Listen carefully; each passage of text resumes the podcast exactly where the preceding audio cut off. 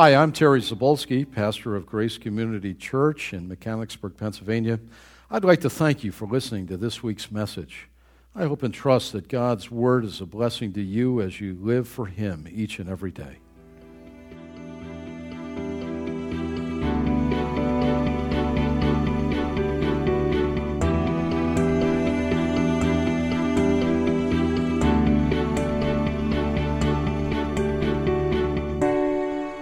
Well, today it's God's design for all husbands.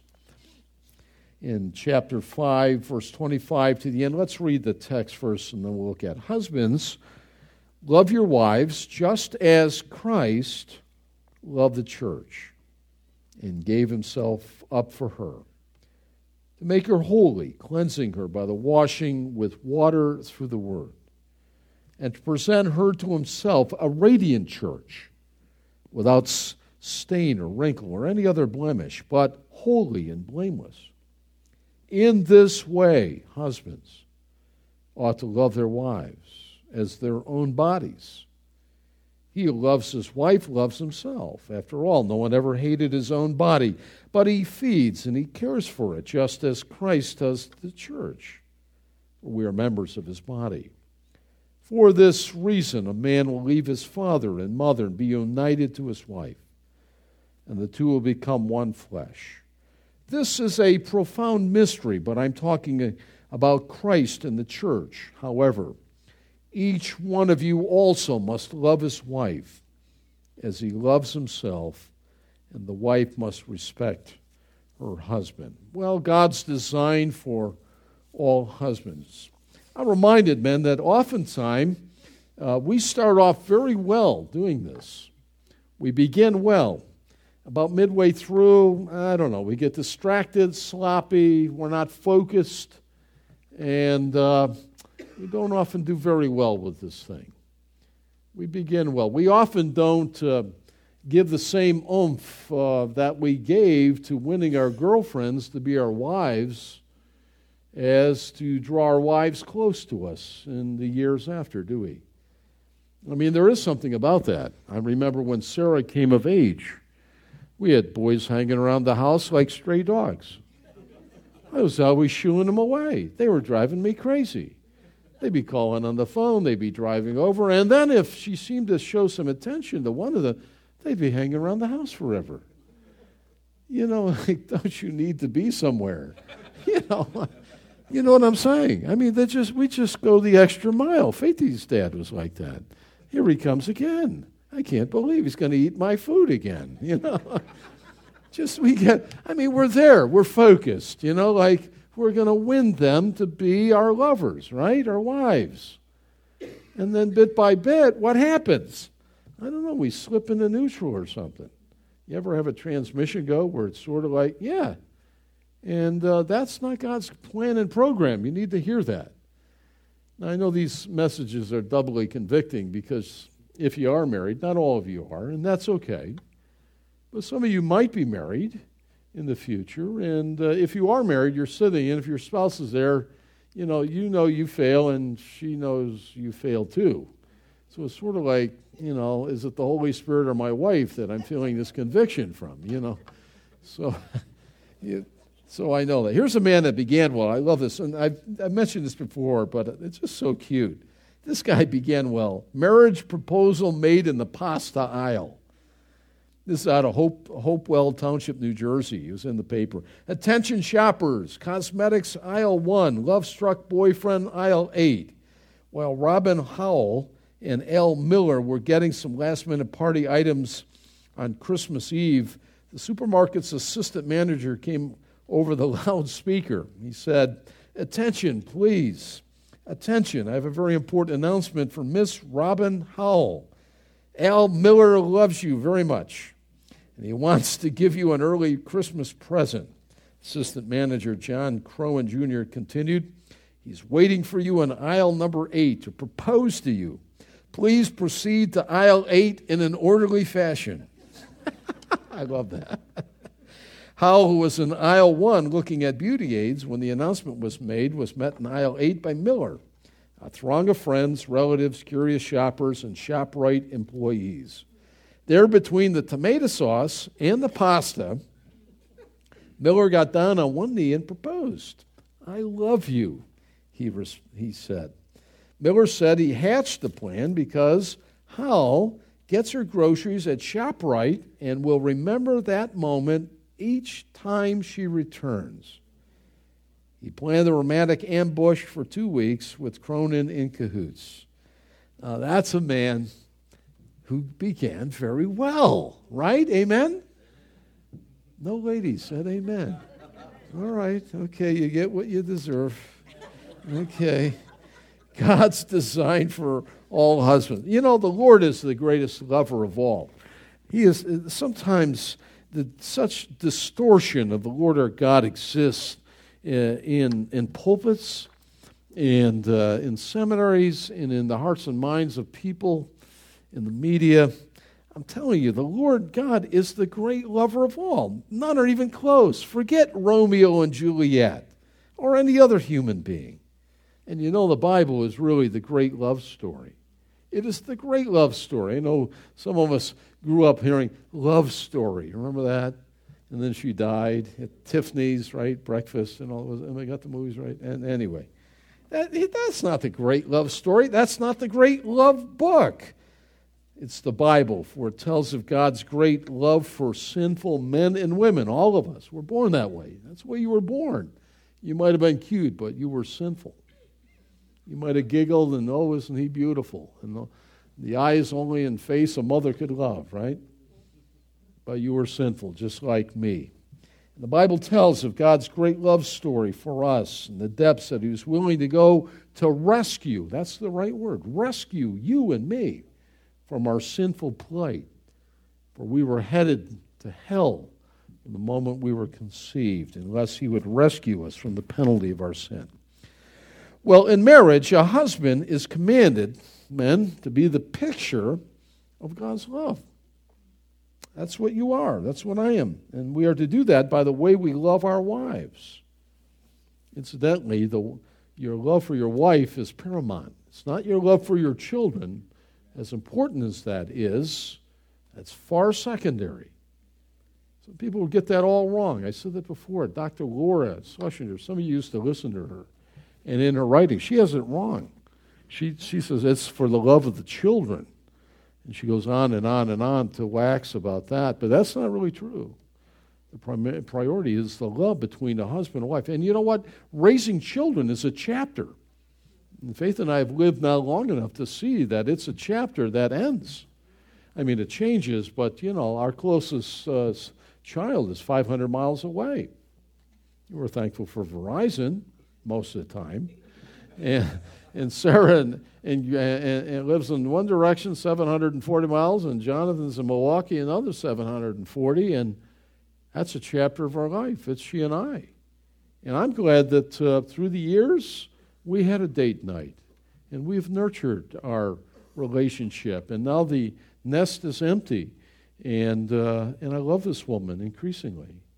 And we have a life together. And we've built that. You know, someone said, men, you pretty well get the kind of wife that you've been building for years. You wake up and discover someday, I don't like her, I don't know her. Get, where in the world have you been? What have you been doing? You get the kind of wife you've been building. What are you building? What are you up to? You're building everything else, but maybe, you know, that which is really high priority? It takes an investment of time, energy, and resources. Resources. It takes that. Well, you're commanded to love your wife. God's design for men is to love their wives. Men are to be lovers. This is God's role for you. It's different from the wife's role. Different, equal, but distinctively unique. Different. Different. You're to be a lover of your wife. Men, you must know your part. Imagine the confusion that would occur on a football field where no one knew a specific responsibility. I got news for you. I, I played football for seven years, organized. I've been in huddles like that. You say to the wide receiver, Where in the world were you going?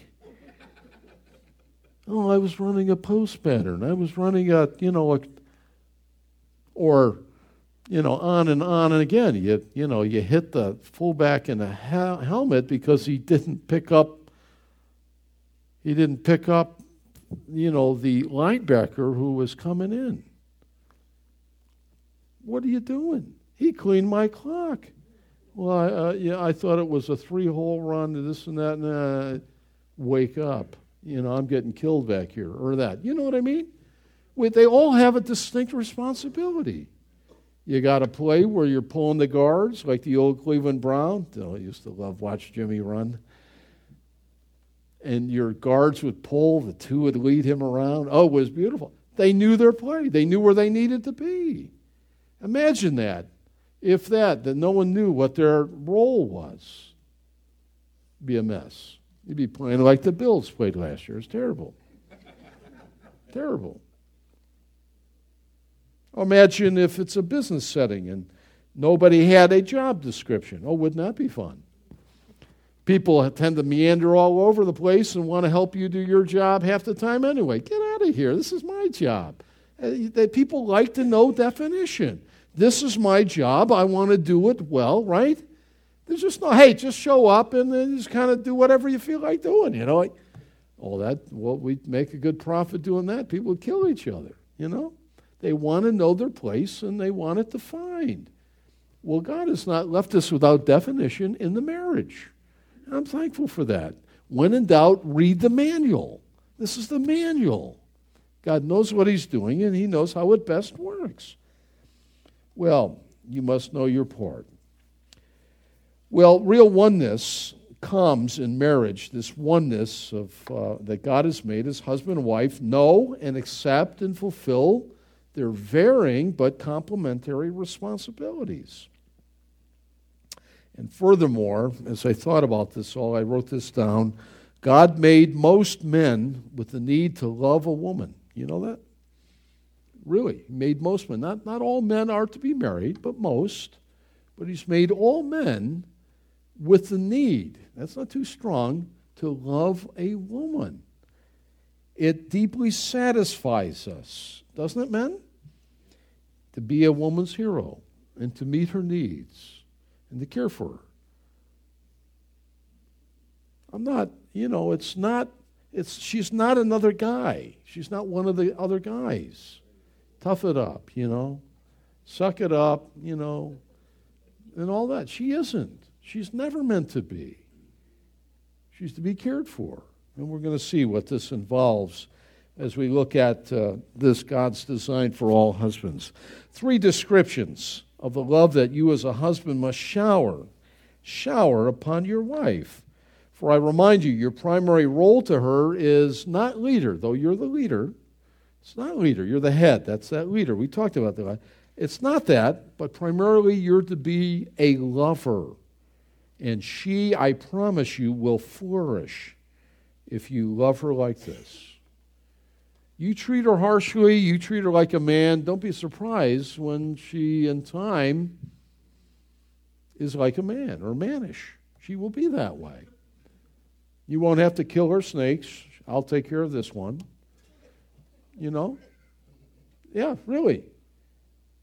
And guys wonder how come my wife's not very feminine? She doesn't take care of herself. She doesn't dress feminine. She's just any old thing, and it looks like the guys down at the locker room. Shouldn't be that way. It's the way you've been treating her. You are her lover. Now, real quickly, the three descriptions that Paul's going to give us uh, first is that your love to her is to be sacrificial. You're to die to yourself in caring for her. Second, it's a purifying love. In the day of uh, great impurity and, and, and all that, it's to be a love that is pure. And finally, it's to be a love that's caring. It's to be exuding with your personal touch and care for her. That's what Paul is telling us. God is telling us through his, his pen here. So in, in verse 25, the first one, your love for her must be sacrificial. God uh, tells us men with a command love your wives, plural. Husbands, love your wives. Now, the sense of this is that we're to love with a never ending love. It's a present, a present uh, imperative. It means it's a command, it's not optional. We're not ordering pepperonis or anchovies with a pizza. I'll take this, but not that. No, no, it's not optional, it's not conditional, it's a command. Last time I looked, he's God and king, and when he commands, that's it. It's not like, oh, Lord, can we talk about this? No way. And it's in the present tense, and when the command in the Greek is in the present tense, it means you are to love her right now, and tomorrow is right now, and the next day is right now, and the idea is forever. That's the way you're to love your wife. That's the command. It's forever.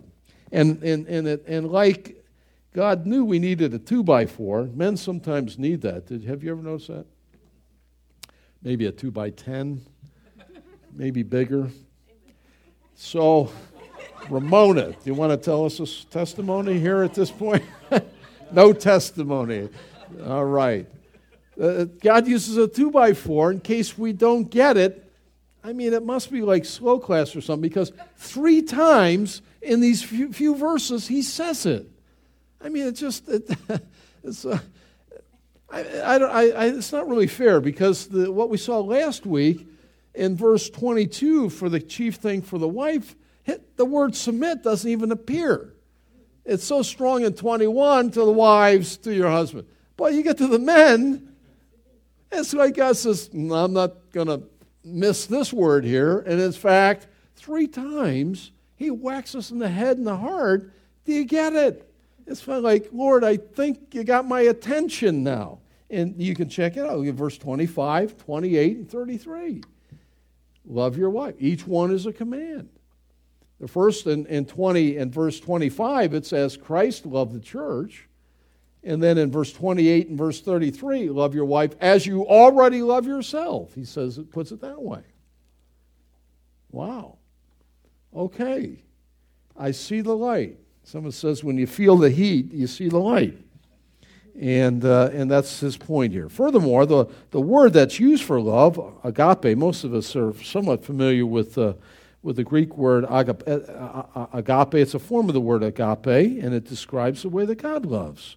And most of us know John 3.16. That's the exact word, agapazo. For God so loved the world, that's God the Father, that he gave his only begotten Son, whosoever believes in him should not perish, but have everlasting life. So it's the same word. There are different words for love in the Greek, and this is the same. This is the love that's to be continual, sense forever, that God calls a husband in his love for his wife. So be, your love for her must not be the domineering type. There's some men that, that seem to teach that. One German guy said, Listen, I love you, and if it ever changes, you'll be the first to know. Don't expect me to be saying I love you all the time. I'll tell you if it changed. That guy was not too bright, and, and a lot less, right? It's not to be this domineering, macho, we used to use that word a lot, type, but one that involves self sacrifice. And of course, uh, Jesus is our example in this. He loved the church so much, the text says, that he gave himself up for her, that he died. That's the ultimate point of submission, really, to the Father's will. He died for the church. There's the example. Now, someone has said, thinking about this, men, you know, you love your wife, you say enough to die for her, but do you love her enough to really live for her? That's the greater test. And we ought to do that, even as Christ as our example. A husband's sacrificial love is described as, number two, not for what she can do for me. A lot of people get married that way. Oh, I love her. She makes me feel so good. Oh, she makes me feel so fine. Right? People get married. And the bride will say that too. It's, a, it's, it's some of that, you know, but that's not the love here. The love that a husband is there for his wife is the kind of love that is sac- self sacrificial, not for what she can do for me, but what I can do for her. It's a self denying love that is the picture of Christ's love for us. Notice this is uh, this kind of love is far more than a feeling. You may be hooked on a feeling, right? But uh, that is not the be all end all test of love. Eh, you do the right thing. You do this, and you you shower her with the kind of love that God commands you and I to do that. I guarantee your feelings will follow your actions. They will. I've spent many counseling hours with with couples that just you know have all the feeling. Believe me, is gone. And sometimes they they'll say, "Well, that then we ought to get we ought to end it." You know, I said, "No, we we got to start up again." What do you mean start up again? Well, the world gives the idea feelings gone, I'm gone too, baby. No, no, wait a minute. Let's do this God's way. First of all, there needs to be a wholesale forgiveness of sin and all the junk that's gotten here that you've not dealt with. Let's begin at ground zero. Then let's begin to treat each other and do what we need to do. And I talked to the men about you better be showering her with self sacrificial love. Well, you know, I don't think she'll respond. Well, she may never, but you need to do it God's way and woo her back. Let's think about some practical ways that you can do that. It may take a long time, but as you pray and you be the man that you ought to be, come on, grow up in this thing.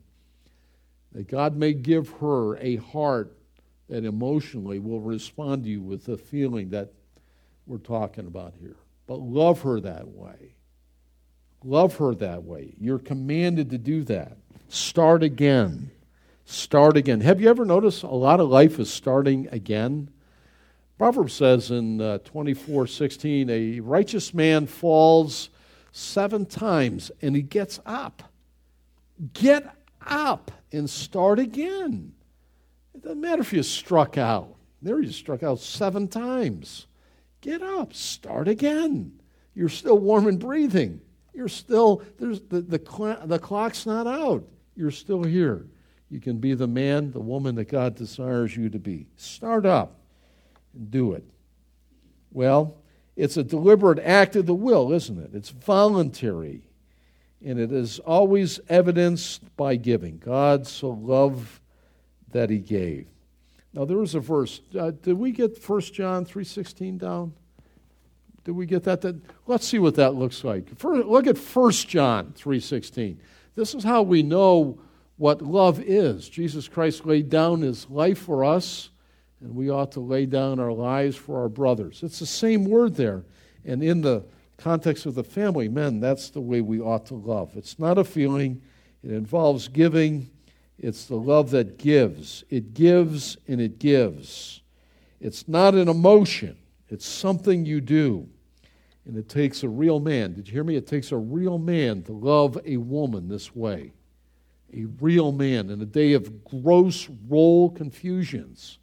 This is what God says the role for the husband is to be the chief lover like Christ. Though the picture is imperfect of Christ's love for the church, it ought to be just this way. And it's not based on the issue of attraction. I'm just not attracted to her anymore. You need a good swift kick in the behind, is what you need, if not more. You know, you're no piece of cake. You know, I, I mean, I, you can't, you can't, I, I could tell you a story. I want to strangle people sometimes, you know, in a sanctified way. I just, you know, wow. Remember, it's not a case of deserving. She doesn't deserve it. Big deal. You don't deserve the love of Christ, do you? Lord, here I am. I deserve your love. I don't think so. It's to be that kind of love. It's never earned. We did not deserve that. So I ask, husband, when's the last time you made sacrifice for your, your wife by dying to your desires and doing something she wanted to do? Really surprise her. Take her out on a date and and kind of get some options in mind. But think about what it is that she might want to do rather than you. And when you're talking about something, you say, you know, I think we ought to do what you want to do. She knows what you want to do. They know us better than a book. They study us. We're still sort of a mystery a little bit, but they know that. And for you to deny yourself to say, I want to do what you want to do, I want to do what makes you happy. I'm telling you, as you give your life away, that's really living. Jesus said that. Give your life away that way. And your life will be filled with an abundance. It's the only way to live, really, is to give. Well, it's sacrificial. Second description of this love that you men ought to have if you're married as a husband or if you will be for your wife. It's a purifying love. Verses 26 and 7 again, describing Christ's love for his bride, the church. Christ died, what? To make her holy, cleansing her by the washing with the water through the word. That's the scripture. Present her to himself a radiant church without stain or wrinkle or any other blemish, holy and blameless.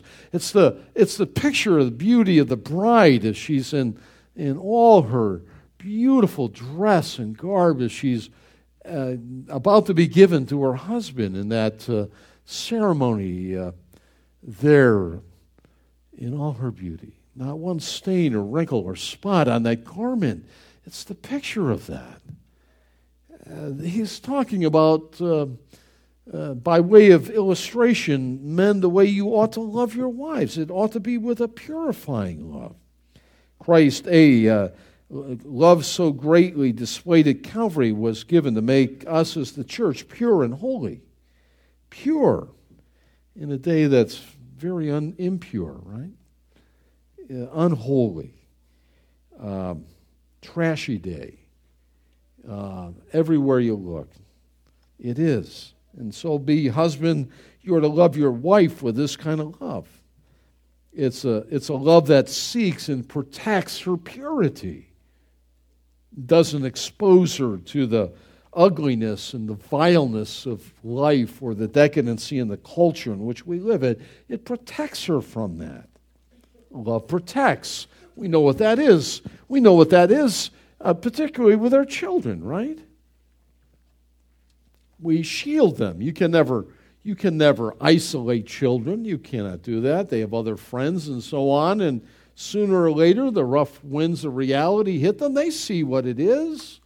But during the formative years, you, you, you, you, you shield them from, from the ugliness uh, of living life in a sinful world. You, you do that. It, love protects. It protects our children. And men, uh, in a different venue, as a, as a co equal with your wife, shield her and protect her. It's a, it's a purifying love. I saw, maybe you saw, it was, it's kind of unrelated, but it does make the case. I saw on Fox News, well, I was getting dressed the, uh, the other day in the morning. It was kind of a bizarre thing where um, the Fox News gal was, uh, Megyn was interviewing this woman, a young woman, probably in her late 20s in Chicago. And she was, uh, I believe, a college graduate and uh, had lost her job and had taken up dancing at, um, at, uh, at nightclubs, you know, where they were, she took off her clothing and all. And it was kind of an in- interesting uh, interview in that the woman, Megyn, interviewing her, I really sensed it was there was a lot of transparency where she was saying, well, financially, I was against the wall. I didn't have anything to do. I had to pay my mortgage. Now, God, let me insert. God, it's never, it's never right to do wrong. All right. She was kind of making an excuse that way. So uh, there were other options, but she was saying like, well, that's all I could do. And so she continued to interview her. She was saying, as one woman interviewer to the other, saying, well, don't you think it's you know kind of odd to take your clothes? I mean, how did you feel about that and all this kind of thing? And and and the uh, and the, the, the stripper was saying, well, it was hard at first. I couldn't do it, and I worked the floor, and you know, blah blah blah. And and and then Megyn says to her wife, like, how long you are you you think you're going to do this? And she said, well, no more than a year, uh, no more. It, it, she did say this, and I thought, like, whoa, isn't that true? It was harder at first, but it's gotten easier. Oh, I thought, oh, that's sin. Isn't that sin? And then she asked her, well, Aren't you afraid this is going to mess up your resume? I mean, how do you put that down? Previous employer?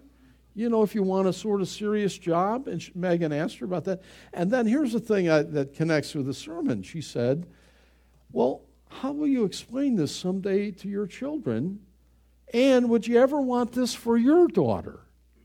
She said instantly, Never, never, never. And I thought, like, here she is intuitively saying, I would never want my daughter doing this. What? Love protects. She's hanging out over the edge, doing what she shouldn't be doing. But she, thinking about her own family or her own little one, she would protect and shelter from. And we know what that is when we think about our children. We protect them. In a different venue, it's the same idea that love protects. And so, men, you, you and I need to protect our wives from impurity and the things that will cause them to sin in the day in which we live. And there's a proliferation of sin everywhere. And that's the way we are to love. It protects. John MacArthur wrote, uh, and I quote on your sheet When a man loves his wife, her purity should be his supreme concern. No one ever desired to defile a person whom he really loved. Never. I think he's right. A young man says he loves his fiancee that he wants to have sex with, uh, but, uh, but he wants her to have sexual relationship with him before marriage. Well, that is not driven by love at all, is it? It's not self denying, it's not pure. It's not love, it's lust. You know the difference between love and lust, right? Love gives, love self denying, love protects, love is purifying, lust takes. Lust is selfish to the core. They both begin with L, love and lust, completely opposites. Don't be confused in that. We can all be sucked into that. Love and lust. That's not love, that's lust. Love honors, it protects the purity of its object. Wow. Men, don't do anything that would defile your wife. All things. Don't even push her buttons to make her angry so that she would sin in anger and be in a rage. Uh, she's responsible, I know that, but don't push the buttons that lead her down that path. Protect her in all areas, striving to, to create a love that is pure. I mean, we live in a day where everyone's concerned about purity and the environment, right? Pure water. I'm not drinking any of that tap stuff. Who knows what's floating in it? I got news for you. You know, I read this is really tap water. They make a lot of money doing this. That may be a, a job for some of you guys. Just keep collecting these things and fill them up at the tap. some places they get a couple dollars for those. How about that? Purity in the water. A big fight over in the West Shore. They're going to put, I don't know what it is, ammonia in the water. Some judge is going to decide, well, we don't want any of that, impurities. Purity in the air, right? Pretty soon, nobody will be working, nobody will be burning any open flames, and we'll all be in the dark, right? What? But there's a balance there. We need to take care of the environment and be responsible. I realize that. Purity in the food. I heard the terrible story this week. Did you read that? I saw it in the New York Times that uh, some of the VA hospitals, I don't, I don't know uh, if you guys saw that, Larry or Shelley, down far away, they didn't sterilize. Um, they didn't sterilize some of the instruments uh, in, in uh, testing the uh, the veterans, and they were guessing 10,000 veterans may have been contaminated with with equipment that had not been properly sterilized, and numbers were coming down with hepatitis B and hepatitis C. What a horrible thing! Horrible thing. Why? It should have been sterilized.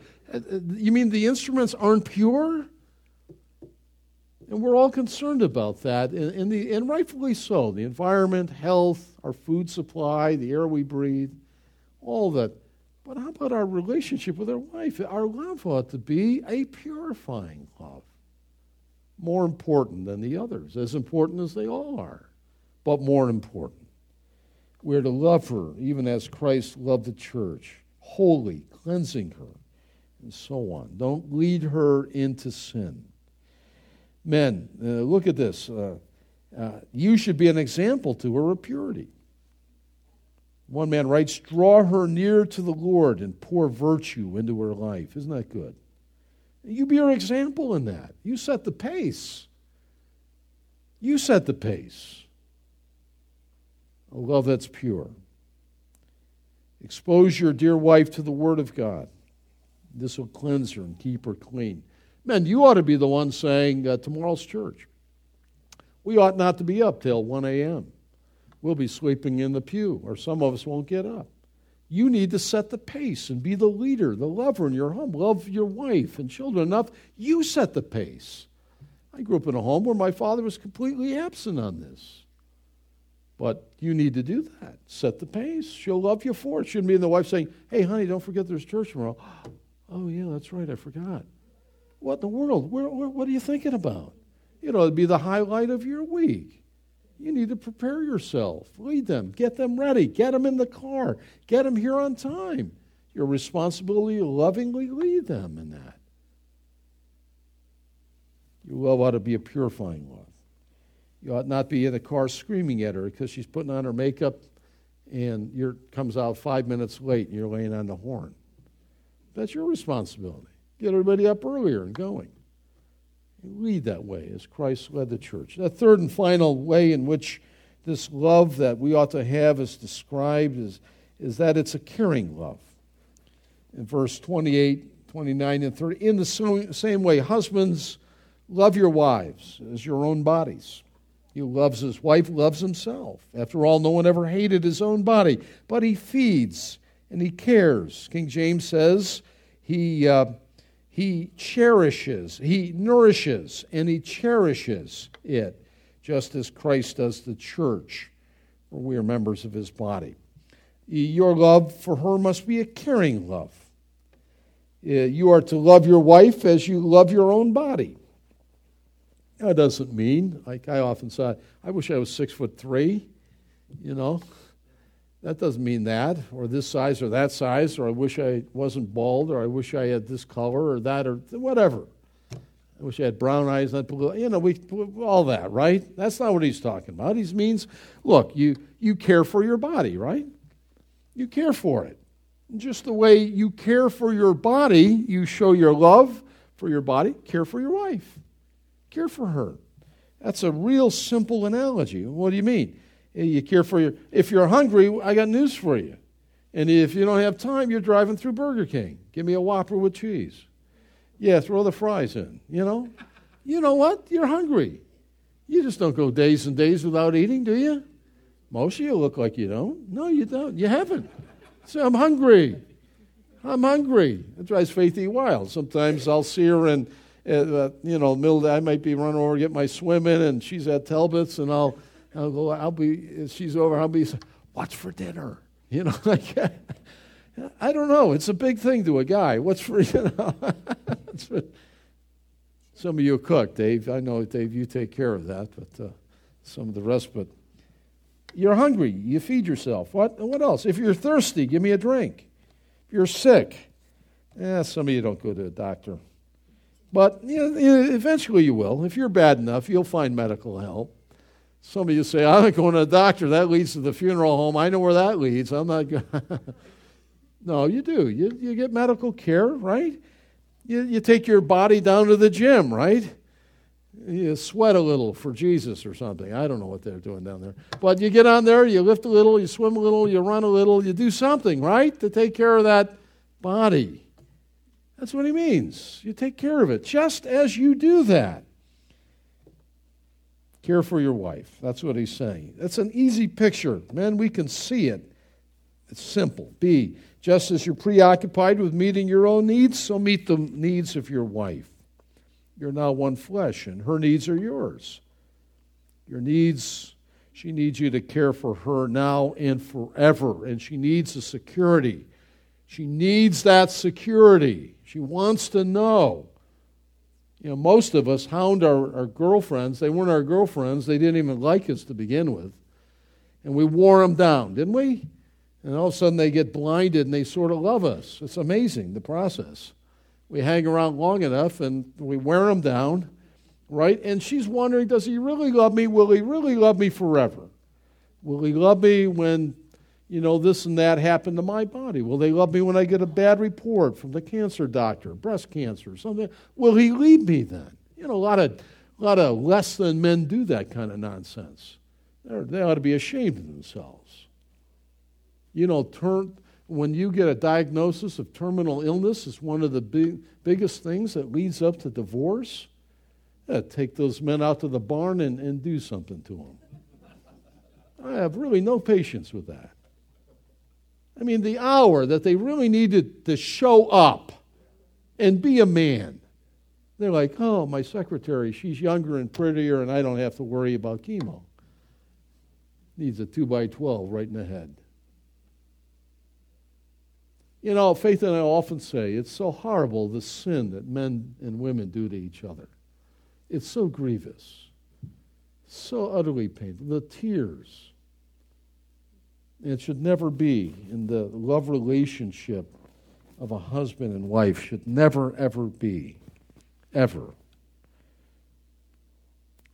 You know, Peter, at, or, or let me back up, one of the simplest yet most neglected ways of communicating love, man, is by your words.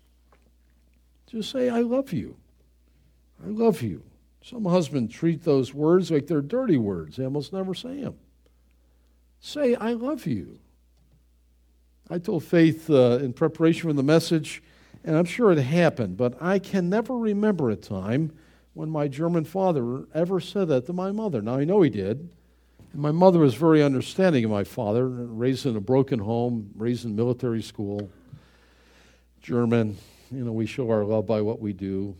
And, and, and, and actions do speak louder. I used to hear that all the time than words. But uh, it's, it's sad, right? You know? But, you know, and that may have been your case. So what? Grow up. We all start at a certain place. Don't die there. Take the best and build on it by God's grace. There are no perfect parents. I got news for you. You're not perfect. I'm not perfect. We none of us had it. Grow up. Grow in these areas. Grow. Your love is to be a caring love, caring for the needs of your wife forever, and your wife needs those words. I love you. Now, here's a test. Ladies, here's a test. Can your man ever say, I love you too much? Like, like, like saying, if you say that again, I am so tired of hearing that. Now, really, can they say, I'm just fed up with it. Don't say it again. Now, raise your hand if that's ever been your case, right? I want to talk to you. I want your autograph because I've never found any lady. But we're, I don't know what we're looking at. We're looking at the flies or something. I don't know what guys were thinking about. You know, like, oh, yeah, I love you too. You know, give us half hearted, you know. How about being the initiators? God made us to be the initiating, loving leaders. It's that way anatomically. Man is the initiator, woman is the receiver. She's the responder. Get in the game. There's something more important than the Phillies. Sorry, David. than the Steelers or even the Bills. Get in the game.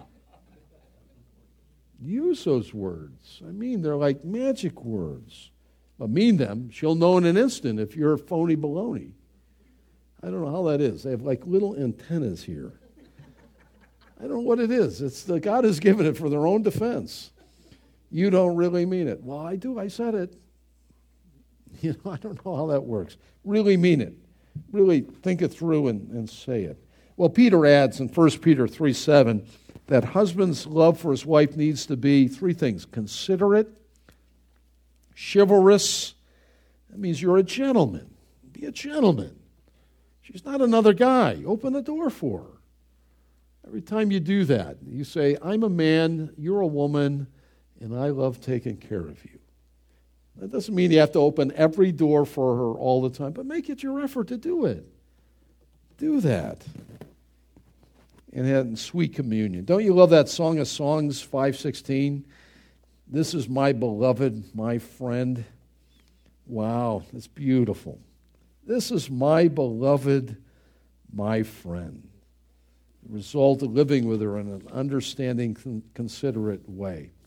Let me give you just a few more thoughts on that 1 Peter 3 7 passage. To live with her with consideration means uh, to live with her in an understanding way. It's the opposite of how you treat other men or the caveman mentality. You know, the grunting and the groaning and all that nonsense. B, uh, the consideration means it's in- incompatible uh, with an independent, proud, and a self absorbed macho spirit. That's not consideration. Uh, another, it, uh, it calls for sensitivity and understanding. Yes, you can be a man with, uh, with huge guns and biceps and muscles, and there's nothing more wonderful than stooping to help and care for your wife. It's masculine to the, to the nth degree. In fact, let me put it in a little different setting, unless you think it's not, for a man, a real man, to hold a little baby. Is there anything more helpless? Is a picture of beautiful masculinity. Now, God gave our wives as mothers, and they're built for that and better at that, of course, but nothing more masculine than that. And in a greater degree, taking care of your wife that way. It's masculine, it's considerate, and last, it, uh, this consideration involves a sincere effort to understand her feelings. I know it's a never, never land, and it seems like it's lost. It's scary sometimes for God. We won't say that because we're not supposed to be afraid. But uh, you give it, give it the gung ho to understand her feelings, her fears, her worries. She worries about everything. Women do. They want everything to be right with everybody. It's impossible. I get exhausted thinking about it. But Faith is that way. At every, every one moment. Everything's got to be well with all the kids and the granddaughters. Wow. Oh, man. And she worries about that. And women do. Her, you, get, you need to know her dreams and her desires, her goals and concerns. That's consideration. What's chivalry mean? Well, she's the weaker vessel. That means only physically and only from the navel up here down, the, the muscles in the legs and are, are equal of size and weight to a man. But the upper body strength. And so that means you need to take care of her physically. Faith does this thing trying to open the jars, which is, seems, I, I, I don't get it because I wasn't raised that way. But she'll uh, try and open a jar that won't open, and she reaches over on the tile floor and she bangs on it and just know someday it's going to break all over the place. And that doesn't always work, does it, dear? So she'll, she calls for her muscle man to come over. Honey, can you come over and open that? You know, and so, most of the time it comes up pretty easy. But if it's really hard, I still try and smile like, oh, this was nothing. This was light work, you know. Somebody glued this at the factory, you know. but I'm taking care of her, see? You know, that kind of thing. Treat her with gentleness. Open the door when you're moving the furniture around. Don't say, honey, that overstuffed thing, push it to the left a little. you know, she wants me to do that. I can do that. I'm built for that. And doing the heavy work around the house, you know. Serve her with your strength. That's what it's there for. It's really what it's there for. Use it. Okay? She, she, uh, you're her hero. Step up to the plate and be that. In communion, you know, your spiritual equals, best of friends. Friendship is what he's talking about. Well, lessons for our life. Let's the first one, and, and we're going to pass out those sheets. Dave, let's pass out. We have a, we have to do this, or the ladies would never forgive me because we did it last week. So it's equal time now for the men. But the step number one is if you're going to have a great marriage, great, you have to be a Christian. I grew up in a mixed marriage home with my dad, not being saved all those years. And I know the pain of that. You, men, you must be saved. You're lost. There's a real hell, there's a real Satan. And life is short. Christ paid it all. You must receive him as your Lord and Savior Every one of us, young and old, doesn't matter, rich or poor, it, doesn't matter if you're healthy or sick. Receive the Lord Jesus Christ and be saved. All right, let's look at this practical wisdom sheet. And uh, just to get you guys talking, maybe a good thing just to go home and talk about the, these kind of things. Maybe you disagree. But uh, let's look at it. Number one, your wife, men, your wife feels close to you when you hold her hand. I hope you do that. That's not just when you're dating, when you hug her. Hugs are great. You're affectionate without sexual intentions. She really wonders about that, you know.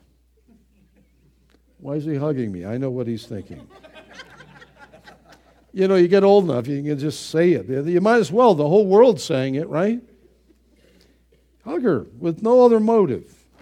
She'll probably, well, we'll leave that one. You are, you are with her alone so you can focus on each other and laugh together. You gotta, you gotta nurture that. You gotta develop that. And keep developing that. See, I did that two weeks ago. No, you're behind then. You're alone, uh, you, you don't do anything that res, uh, you do anything that results in togetherness. Go for a walk or a jog. Walking's good. Walking's good. You, end up talking. Ladies, get your men out walking. It's something about when they walk, their lips move. I know a lot of times the ladies are the my man doesn't talk that much, but it, it it'll help. Try that. Walk together, jog together. You seek her out, set up a date, plan the thing. Can I say that? Don't go like, oh, where do you want to go? I don't know. Where do you want to go? Like, uh, you just lost out as the loving leader. Plan the thing out. Plan a getaway. Do it. Do it periodically. You'll have a spicy marriage. You will. You will. I never know what he's going to do. Keep her guessing. Keep her guessing. Don't be so predictable. Life is too short. Variety's the spice of life, right? You make it a priority. Spend time with her. You suggest the unexpected. I meant, and it's a good unexpected there, okay? Look at number two. Your wife feels you're open with her when you share your feelings. Yes, men really do have feelings. And uh, share those with her, telling her about your day and your difficulties, your disappointments. Talk to her about that.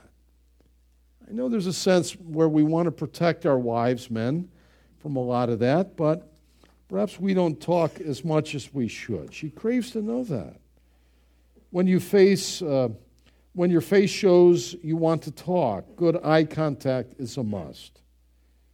Look them in the eyes, right in the eyeballs, right? Nowhere else, not at the newspaper, not one eye on the TV. Keep there. Can you, can you, can you, can you finish that at the next commercial? Not, not good. Okay? Not, not good. Turn the thing off, look in the eye, and get close. Look in the eye. That is a good one. Oh, pray with her. Pray with her. She'll know you love her. Draw her close and pray. I got news for you, man. You're going to discover things going on in her heart and life you didn't even know about. Pray with her. If you, are whiffing if you don't say, well, I don't, just start. Hold her close and pray. You don't have to do the pastoral prayer. Please leave that Leave that for me. It gives me something to do. Just lead her that way. When you say, let's talk, asking her for what she is feeling and ask for her opinions, she'll love, for, love you for that. When you give her full, your full attention, no grunting responses while reading or watching TV. Okay? Full attention. Wow. You'll fill her cup. You'll fill her top. I mean, you'll fill it full. Number three, your wife will feel you're trying to understand her when, when you listen. And don't try and fix her problems. We talked about that last week. I know it's a different way of thinking, but, uh, but just listen to her. When you never dismiss her feelings, feelings count. Here the old, the old married uh, woman, many, many years married, her husband's, and feelings count too, dear. Her feelings do matter. When you don't interrupt her when she's telling you how she feels.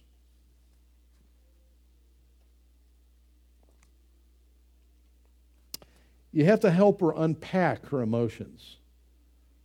Something I've learned probably not too long ago. You have to help them unpack that. It's a good way to think about it. And sometimes they'll repeat. Say, well, we already said that three times. They're trying to unpack that and sort that out, and she it will draw her to yourself.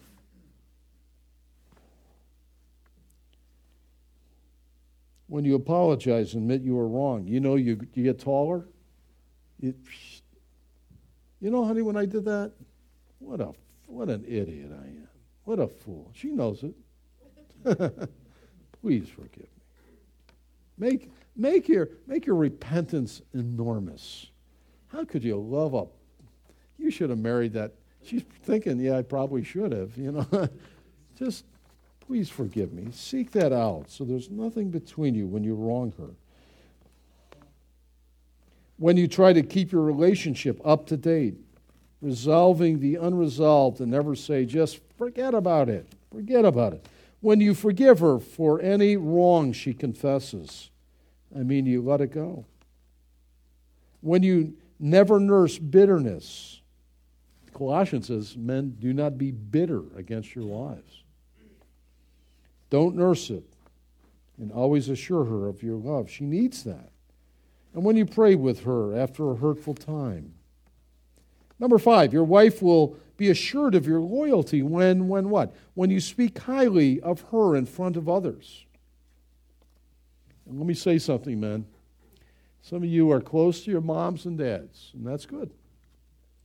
And I've said it how many times? You better defend your wife before your mother and your family. You better. You're not mama's boy anymore. And she, your mom needs to know that, and your wife will be hanging out there, exposed.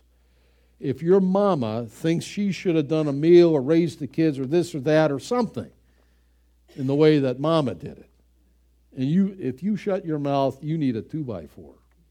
You get over there and say, Mom, I want to hear another word of that. I want to hear another word. I love you, Mom. Zip it. She's my wife, and I'm standing with her. You need, she needs to know that, and she'll flourish in that. Okay? Don't even, don't be cloudy on that issue. Leave and cleave and be one. And that often is, sometimes we're not sure on that. Know where your first loyalty after the Lord lies. Uh, she, she's assured of your loyalty what? When, when you involve her in things important to her when you don't look lustfully at other women. Be careful about that. We live in the day with uh, just uh, we're just we're just looking, you know, we're just looking and gawking. That's out. Look women in the eye. Have eyes only for your wife. When you make her and your marriage a priority, when you call her and let her know your plans, you should call her. Call her every day if you're far away. You should call her. Call her on the phone. I would never, I would never in days gone by hire anyone that, that Faith didn't, uh, I wanted her opinion. I wanted her opinion. She sees things I didn't see. And I would call her, and, and, and she would know, and she would meet. And, and some of you do that. Don't make stupid decisions. Get your wife's input. She's God's gift to you. You're not the Lone Ranger. Call her, let her know your plans. If you're late, that's just inconsiderate. Number six and last, your wife will feel esteemed when, when you open the door for her. When you say, I'm so proud of the way you handled that. Those are life words. Wow. Very few people speak that way. You should be her cheerleader. When you try something new with her, that's exciting.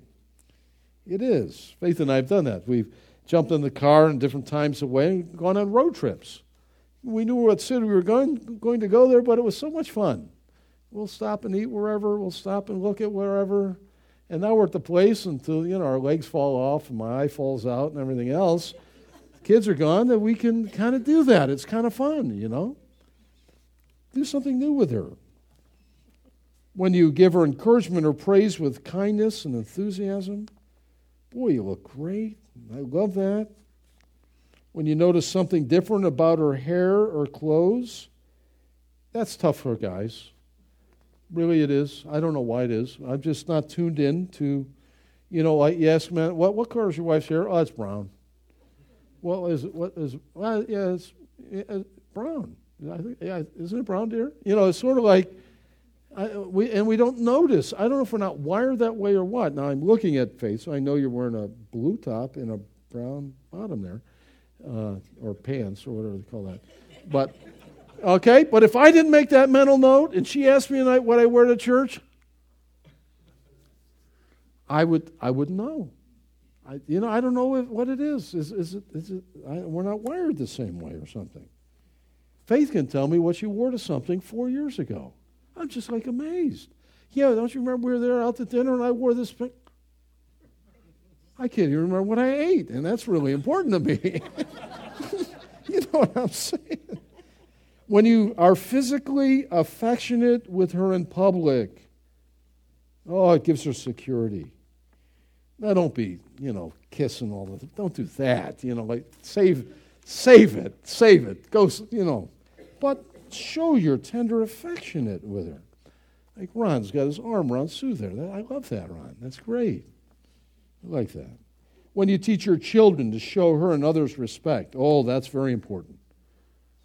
Very important. Your children mouth off to their mother, they know that their dad is right. Get over here. You speak to her again like that, they need to know that. Because they live, if they've got little ones, all day, they're beat up all day long. I mean, they're just pulled in all these directions. And then, you know, the little sinners are going to express that sin nature and they're, they're maybe speak in a disrespectful way as they're going to their room. A little Harushka will help, you know that? Don't do that in school. My eighth grade science teacher used to do that. He was Russian, though.